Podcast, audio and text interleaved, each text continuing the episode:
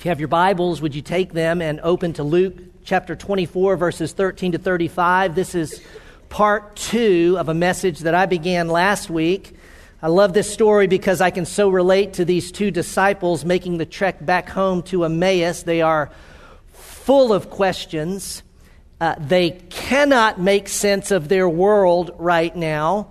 Uh, they are struggling with doubt, and hope is slipping away. I get that. I can identify with that. When we are brutally honest with ourselves and life in this fallen planet, uh, I think that all of us at some point would actually echo their response, which we find there in verse 21. But we were hoping that he was the one to redeem Israel. Who of us in the room have not encountered life and found ourselves saying, But I was hoping. I mean, but I was hoping that my career would be, but I was hoping that I'd be married by now. But I was hoping we would have children. But I was, I was hoping my kids would turn out.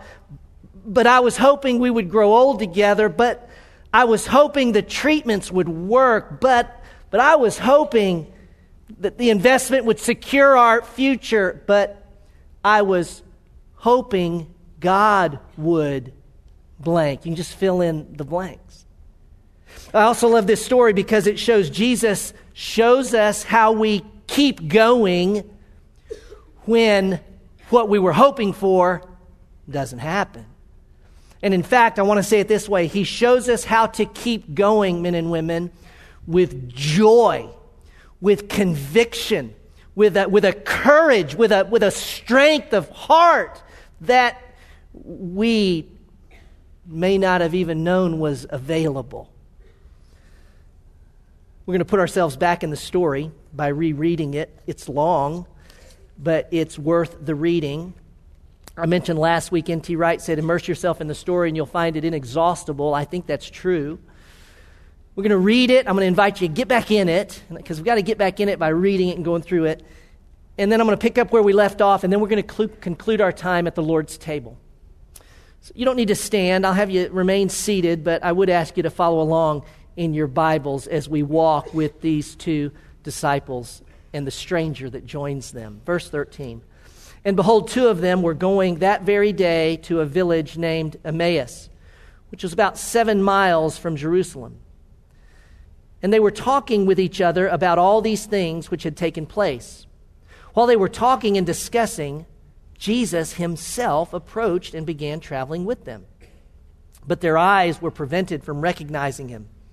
And he said to them, what are these words that you are exchanging with one another as you are walking? And they stood still, looking sad.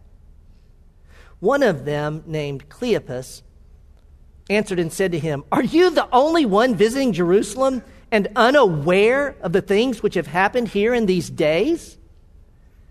And Jesus said to them, What things?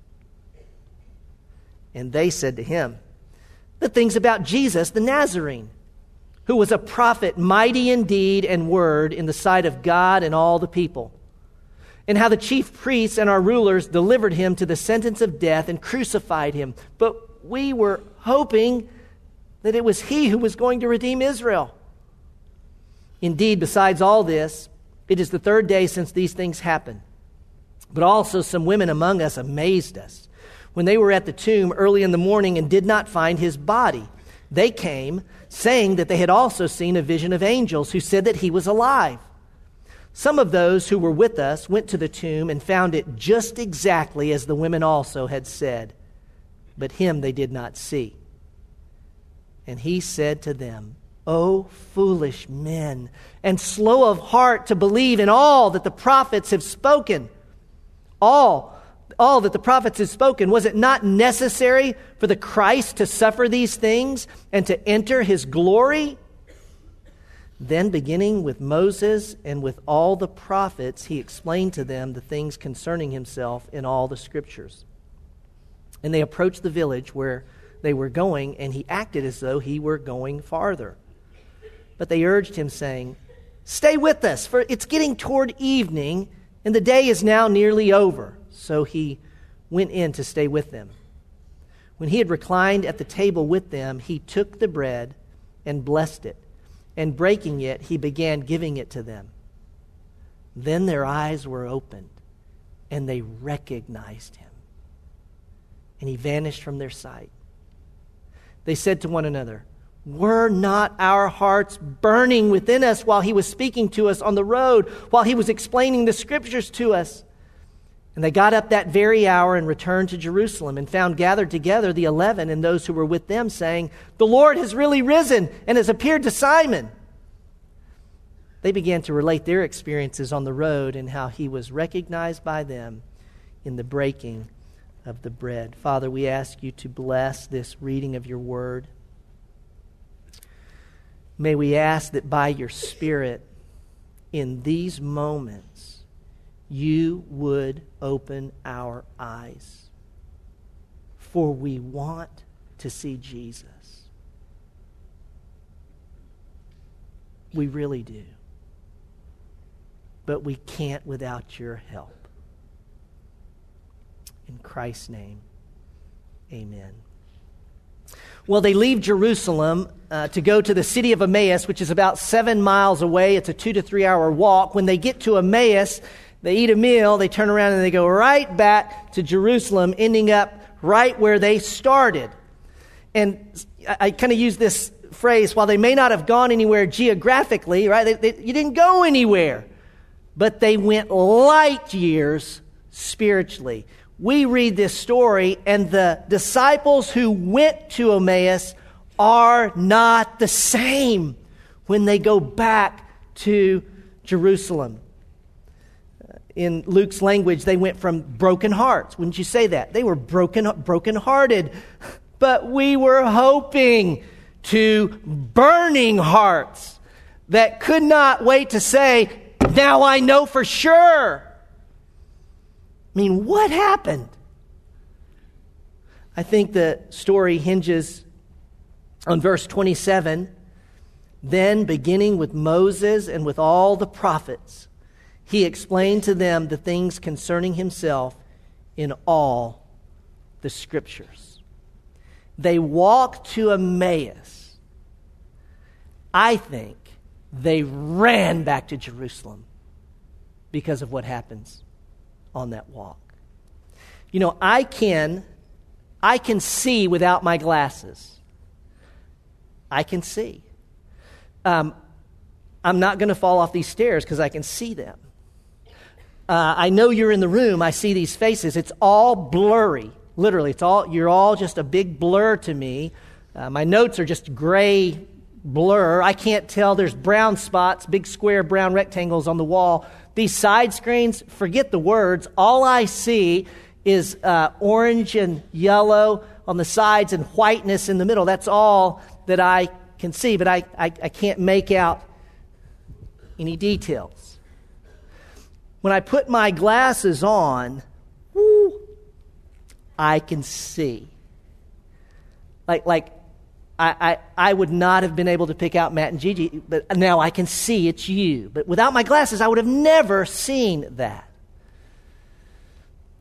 I want to suggest that Jesus says to these disciples on the road to Emmaus, You guys need glasses uh, yeah, you can see, but you can't see clearly. I'm going to tie it this way. If you can't see clearly biblically, then you have no hope. And so they take this walk, and Jesus takes them to the Old Testament, talks about Moses and the prophets. Verse 44 says, The law of Moses, the prophets, the Psalms. Gang, he's taking them from Genesis to Malachi. That's all they had. That, that, that was their scripture. And he walks them all the way through it and he hands them a pair of glasses and says, Put these on and look what you see. And the glasses themselves are Christ, it's himself. And he shows them that all of Scripture is pointing to him that it's describing him in some way, that it's preparing for him, that it's foreshadowing him, that it's actually explaining him, and that it is fulfilled. All this back here, it's all fulfilled in Christ, in Jesus who walks with them. Jesus seems to be indicating this that hope is when we can see Jesus in all the scripture hope is tied to seeing Jesus in all the scripture. Because when we see Jesus in all the scripture and we see it's all about him, here's what we see. Track with me on this. That, that, that, oh, okay, I see that now. So his death was necessary. Okay, all that's telling me that his resurrection was necessary. Okay, that means his ascension is necessary. That's where we'll go in the next few weeks.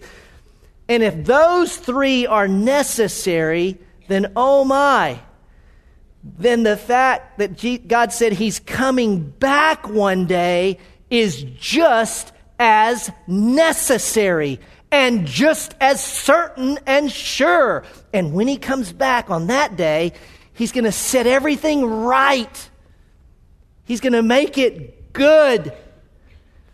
And it's going to be that way forever. Picture it as a chain with four links. See, they're, they're interconnected. You can't separate them. And the certainty of the three, by the way, the three are historical for us. So I'm telling you, it's like looking back, going, that happened, that happened. We know that happened. The fourth is future, but it's, it's just as certain as those that have happened. I think the essence uh, at its core, maybe for hope, is knowing for sure these four things. Let me say it another way. I think it's, it's knowing for sure that God is in control because that's what we see when we see He promised it, He delivered. He promised it, He delivered. He promised it, He delivered. He promised it, He will deliver. You see, you go, well, He's in control of all things. And when we know God's in control, we know that what came before and what is actually happening right now, even in our, you know, just our individual little worlds, and what will happen in the future is actually His purpose, promises, and plan being worked out in His perfect timing and way. And I believe when that's true, we have something that goes on way down deep inside of us, and I keep this on my wrist. And you guys know, what you can't see it back there what it says, but you'll know this. I got this on my wrist because deep down, when you know that, there's something that just goes, it's gonna be okay. I'm telling you, there's something that happens in them that has them running back to Jerusalem. And at its core, I think they're going, it, we thought he was dead, but it's gonna be okay. it, it is. And they can't wait to tell the others. Now, I actually want you to close your Bibles. So, everybody, put your Bible away. You, you, I just want you to put it away because you're not going to be able to keep up with me as I hit these passages going through the Old Testament. Instead, I'm going to ask you to close your Bibles and everybody doesn't have to do this, but this is going to be 25 minutes of me reading. So you might actually fall asleep. So this would be a good, you know, permission. But when I'm reading, I want some, some of you can close your eyes. Some of you will want to, some of you won't. That's okay. But I want you to sit and I want you to listen. And I'm actually going to read this because of time's sake. I've got to read it so I don't digress. I just got to read right through it it is going to be like drinking from a fire hydrant. It's just going to come at you. And so you'll sit, and some of it will pass by you, but some of it will lodge, and, and you'll go somewhere in your mind's eye. You'll remember, you'll hear, you'll. And that's what I want you to do. And so that's why I'm saying you've got permission to close your eyes, lean back, you know, put your head down, whatever you want, but listen. And I also want you to envision when you hear it? What, what, what, what might they have been thinking, and what does God uh, bring to your mind? Let me see if I can put together some of the passages that Jesus went to. Now, here's what we know we don't know what passages he went to, okay? But here's something else we know it doesn't matter. Because all of it is about him. So, you know, let's just grab one, you know, boom, that, it's, you know, that's all about him. So it doesn't matter that we don't know specifics. But I want to see if I can't grab a few that he may have gone to. Sit, listen, and let's trust God to open our eyes. Perhaps Jesus took them to the very beginning, Genesis 1 1. In the beginning, God created the heavens and the earth. And could it be that he spoke to them about the eternality of the Son of God, that before the world began, he was and always has been? The Apostle Paul will later write in, Colossians 1 He is the image of the invisible God, the firstborn of all creation. For by him all things were created, both in the heavens and on earth, visible and invisible. Whether thrones or dominions or rulers or authorities, all things have been created through him and for him. He is before all things, and in him all things hold together. I wonder if Jesus said to them, You see, it was by the Christ and through the Christ and for the Christ that all things were created. And before the first thing was created, the Christ always was and always has been. And maybe he skipped down to Genesis 3:15 where Moses records the promise of God that he would send a savior one day to reverse the curses that Adam and Eve's rebellion incurred. Moses recorded God's words to Satan in Genesis 3:15, "And I will put enmity between you and the woman, and between your seed and her seed. He shall crush you on the head, and you shall bruise him on the heel. No doubt Jesus told them that Christ was the seed. He was the male child born of a woman. He probably said, you notice men, there is no mention of a father in Genesis 3:15 because God would be the father of this boy. Perhaps he pointed them to the cross and he said the, it's a picture of Satan bruising Messiah on the heel and he reminded them the resurrection that the bruise was not final, that it was through death that Jesus conquered death. Maybe he went to Genesis 3:21. We're not even out of Genesis 3. He pointed out that God clothed Adam and Eve in the skin of a living animal. And he explained their sin was covered by the death of another. Maybe he cited Abel's sacrifice in Genesis 4 as acceptable because it required death and blood. It could be that he reminded them of Genesis 7 through 8. And he said, You remember the ark of Noah, that ark which carried Noah and his family through the floodwaters of God's judgment was a picture of the Christ. For Messiah would one day come and carry those who trust him through the floodwaters of God's judgment on sin. You know, they knew the story of Abraham sacrificing his only son, Isaac, in Genesis 22. God stayed Abraham's hand and he spared his only son, Isaac. He probably connected the dots for them that the Christ, the only begotten Son of God, would be sacrificed by his Father. But unlike Abraham, God's hand would not be stayed and he would crush his only begotten Son. God would give his Son a sacrifice for the many. And maybe Jesus says, You guys remember there was a ram in the thicket that God provided a ram, a substitute for Isaac. Oh, man, the ram was a picture of the Christ who would be a substitute so that man would not have to die. They just finished Passover in Jerusalem, and he certainly explained to them that the nation being delivered from bondage in Egypt was foreshadowing what Messiah would do. He would deliver his people from the bondage of sin and the way that they would be delivered was portrayed in the Passover lamb of Exodus 12. The spotless lamb that is slain, its blood poured, or its blood put, put all over the doorway. The angel of death passes over every home that's covered in blood. The Passover lamb's pointing to the Christ. And surely when he said this, they had this echo in their mind of John the Baptist pointing at Jesus and saying, Behold, the Lamb of God who takes away the sin of the world. No doubt he took them to the wilderness, the wanderings, and all that the nation experienced there.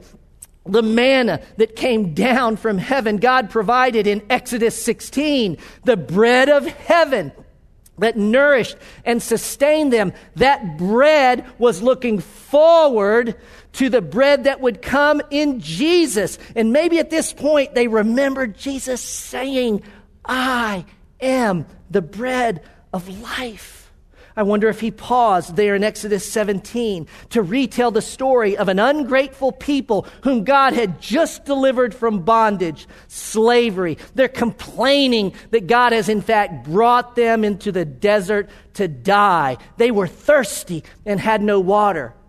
So God said to Moses, I will stand before you on the rock and he commanded Moses to strike the rock with his rod. And he probably explained that the rod was a symbol of God's judgment. And as Moses struck the rock with his rod, that was God's judgment falling on God.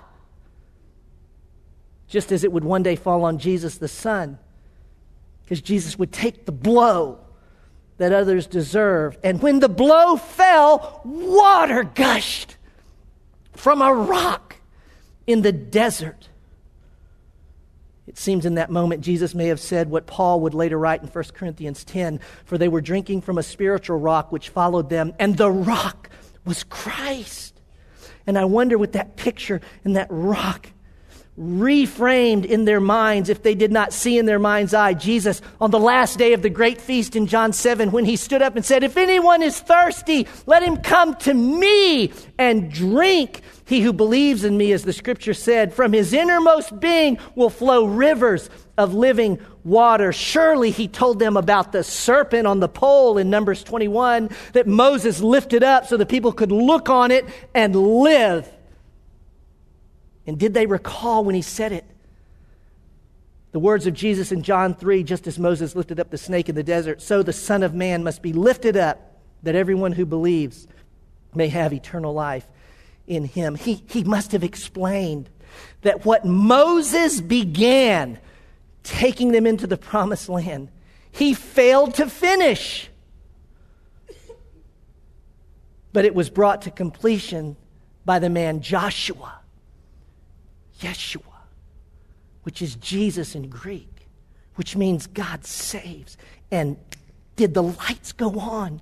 And it dawned on them that what Moses, the law, couldn't do, Joshua, Jesus, did and brought them into the Holy Land. How much time did he spend in Leviticus explaining that the entire sacrificial system was merely a shadow of the reality of Passion Week and the cross, every animal's life taken, every ounce of blood poured out, preparing them to see that Christ's life and his blood was the only life and blood sufficient to take away the sin of the world and to impart righteousness and to end the sacrifices forever he must have camped in the Psalms. For for generations they sang about these words that predicted the Christ. Psalm 22. Messiah will bear the sins of the world. He will be ridiculed. His hands and feet will be pierced. No bones broken. His garments will be gambled for. And he would cry out, My God, my God, why hast thou forsaken me? Psalm 16:10. For you will not abandon my soul to Sheol nor will you allow your Holy One to undergo decay. Surely he mentioned Psalm 110, the most quoted psalm in the New Testament, where David said, The Lord said to my Lord, Sit at my right hand until I make your enemies a footstool for your feet. And suddenly it came rushing back to them. Oh, they remembered the time that the Pharisees were trying to trap Jesus, and Jesus cited this psalm, and he asked them, If David calls him Lord, how is he his son? And no one could answer. But it dawned on them because Jesus came from the line of David. And it seems to me he would have spent a great deal of that walk in the book of Isaiah. Isaiah 7:14 speaks of his birth. Therefore, the Lord himself will give you a sign. Behold, a virgin will be with child and bear a son, and she will call his name Emmanuel. Isaiah 40, verse 3, speaks of John the Baptist who would come before him. A voice is calling in the wilderness. Make smooth in the desert a highway for our God. Isaiah 61, 1 tells of Christ's ministry and work. The Spirit of the Lord God is upon me, because the Lord has anointed me to bring good news to the afflicted. He has sent me to bind up the brokenhearted, to proclaim liberty to the captives and freedom to the prisoners. And did the disciples remember when he read that and he explained it? Did it dawn on them that he read that very passage in the synagogue? And then he stood up and said, Today these words have been fulfilled in your hearing. Isaiah 52, the Christ is exalted How lovely on the mountains are the feet of him who brings good news, who announces peace and brings good news of happiness, who announces salvation and to Zion, your God reigns. But in Isaiah 53, he's the suffering servant. He was despised and forsaken of men, a man of sorrows and acquainted with grief, and like one from whom men hide their face. He was despised and we did not esteem him. He was pierced through for our transgressions. He was crushed for our iniquities. The chastening of our well being fell upon him. By his scourging we are healed. All of us, like sheep, have gone astray. Each of us has turned to his own way. But the Lord has caused the iniquity of us all to fall on him. He was oppressed. He was afflicted. And he did not open his mouth like a lamb that is led to slaughter and like a sheep that is silent before its shearers. So he did not open his mouth. And they could not, they could not connect the suffering and the glory. And Jesus says it's here in Isaiah. It could be that approaching Emmaus, he was just grabbing familiar names, you know, just top of the head stuff that he knew they would know. He knew they would know.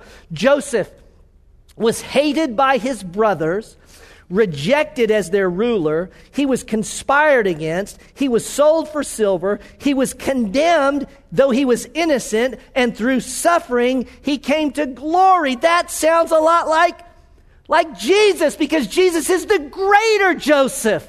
Boaz redeemed Ruth. Yes, because he was a close relative and he could afford it. Jesus redeems, for he is the greater Boaz, David, the great king, the greatest king. Oh, he suffered before he entered his kingship because Jesus would do the same because he's the greater David. Nehemiah rebuilt the walls. Jesus is the greater Nehemiah. Moses was born in the in danger of death. He was hidden so that he would live. And he led the nation out of bondage. That sounds like Jesus to me because Jesus is the greater Moses. Did Jesus pause and say, Men, you can see, I know you can see, but let me help you see clearly. And did he say, Do you know it was Jesus wrestling with Jacob all night by the stream Jabbok? in Genesis 32. Did you know it was Jesus in the fiery furnace with Shadrach, Meshach, and Abednego in Daniel 3? It was Jesus who stood as commander of the Lord's army with Joshua in Joshua 5. And all those judges who delivered the nation, oh, they did it imperfectly and it wasn't final. Because the greater judge is coming. His name is Jesus, who would deliver perfectly and finally and fully. At Christmas, we say Jesus is the reason for the season. And it's true. But Jesus is the final and definitive reason for everything. For everything. He is the centerpiece of the universe. He is the hero of the story. He is the hope of all history. He's the ultimate explanation. He is the supreme solution. He's the key to every door. He's the hope of every heart. He is the undeniable, indisputable, irrefutable answer to life's greatest questions.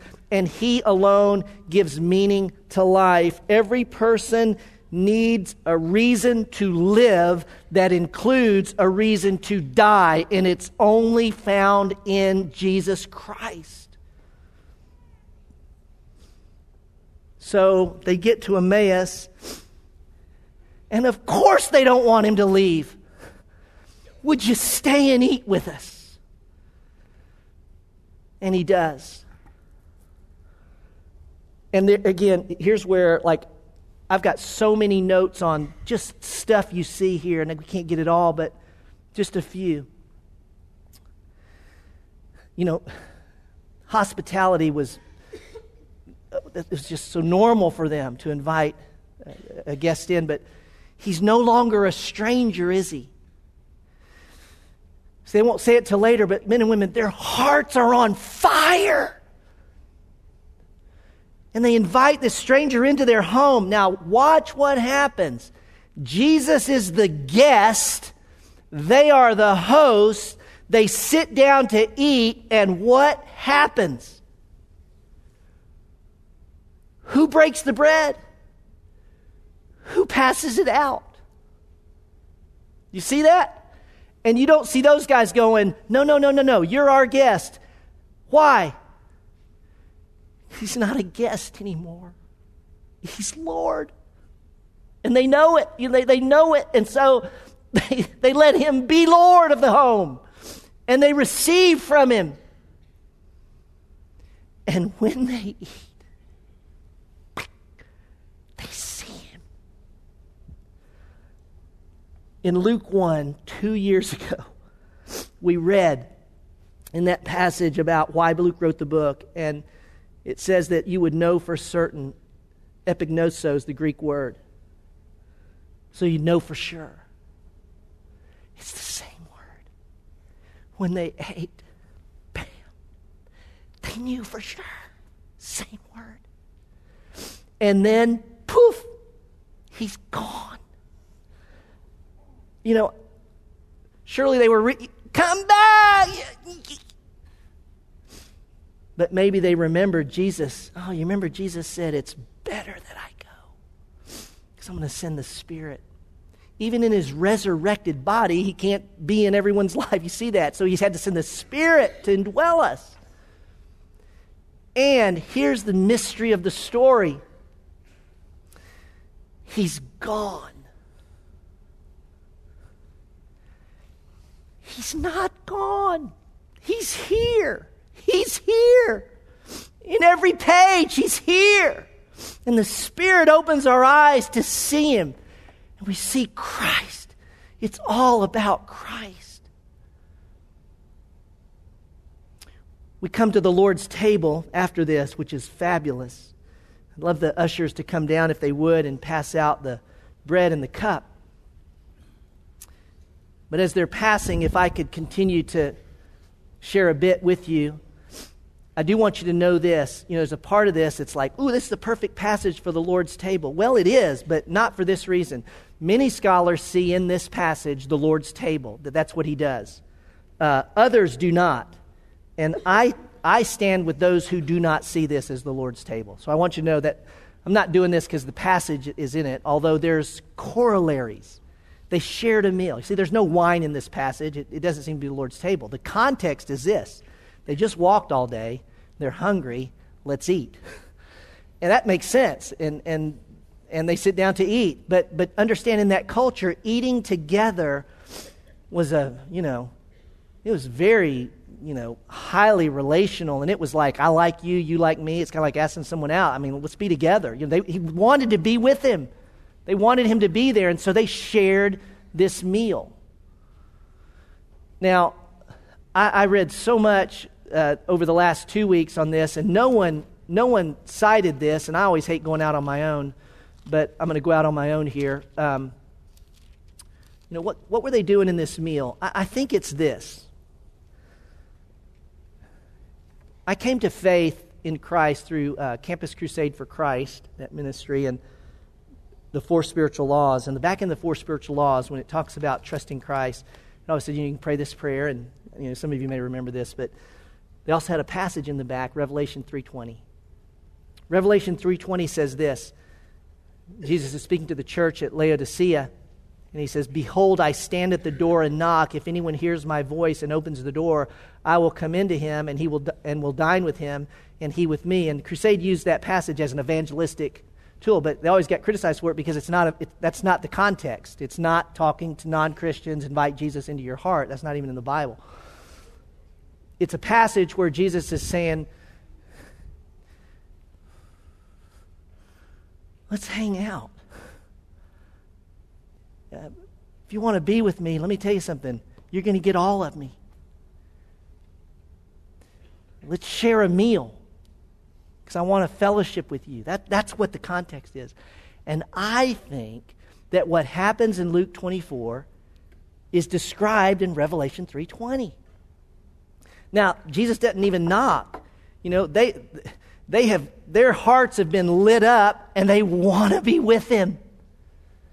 And he wants to be with them. And they sit and they share a meal.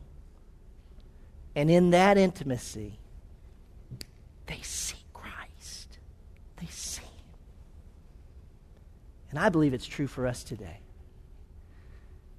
On one level, I really do think this in sharing meals that there's a lot of meals happening in the Bible. I think there's something to that. I think in sharing this meal, and you do understand when we take the Lord's table, it's a meal. And we take that which God has given to sustain us, and it symbolically represents that which God has given to sustain us the man, Jesus Christ. Take the bread and hold it in your hand. Lord Jesus,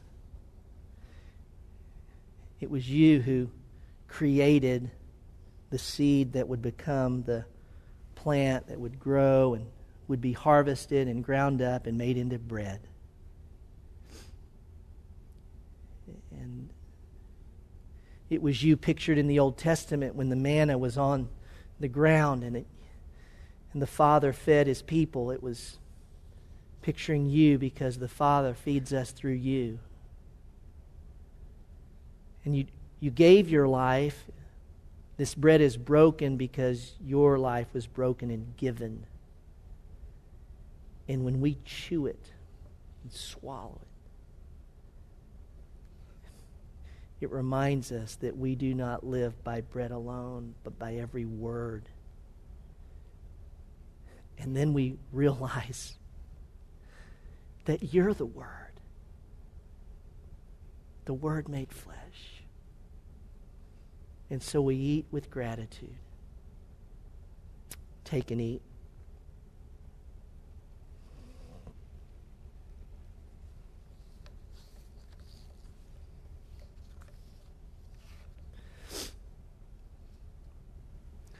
Take the cup.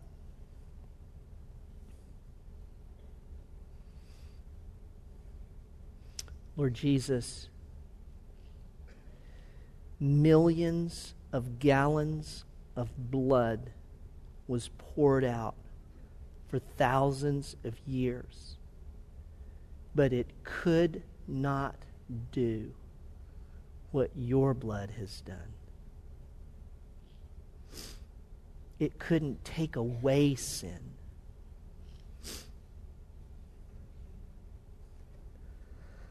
And so we hold this cup, the juice symbolic of your blood. And we're reminded of the great cost you paid to redeem us. And our minds race back all the way through Scripture that everything pointed toward this and toward you. And we thank you that you walked in obedience. An obedience that Adam did not walk in. And you secured for us a right standing before a holy God by your bloodshed. We give thanks. Take and drink.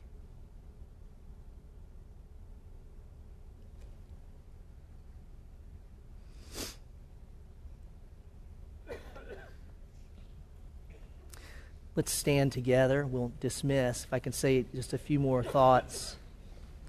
One thing I find interesting in this story is that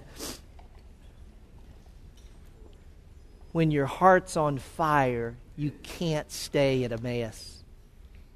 You got to go. But it's dark, it's dangerous. You shouldn't travel these roads at night. Did that matter to them? When your heart's on fire, you got to go.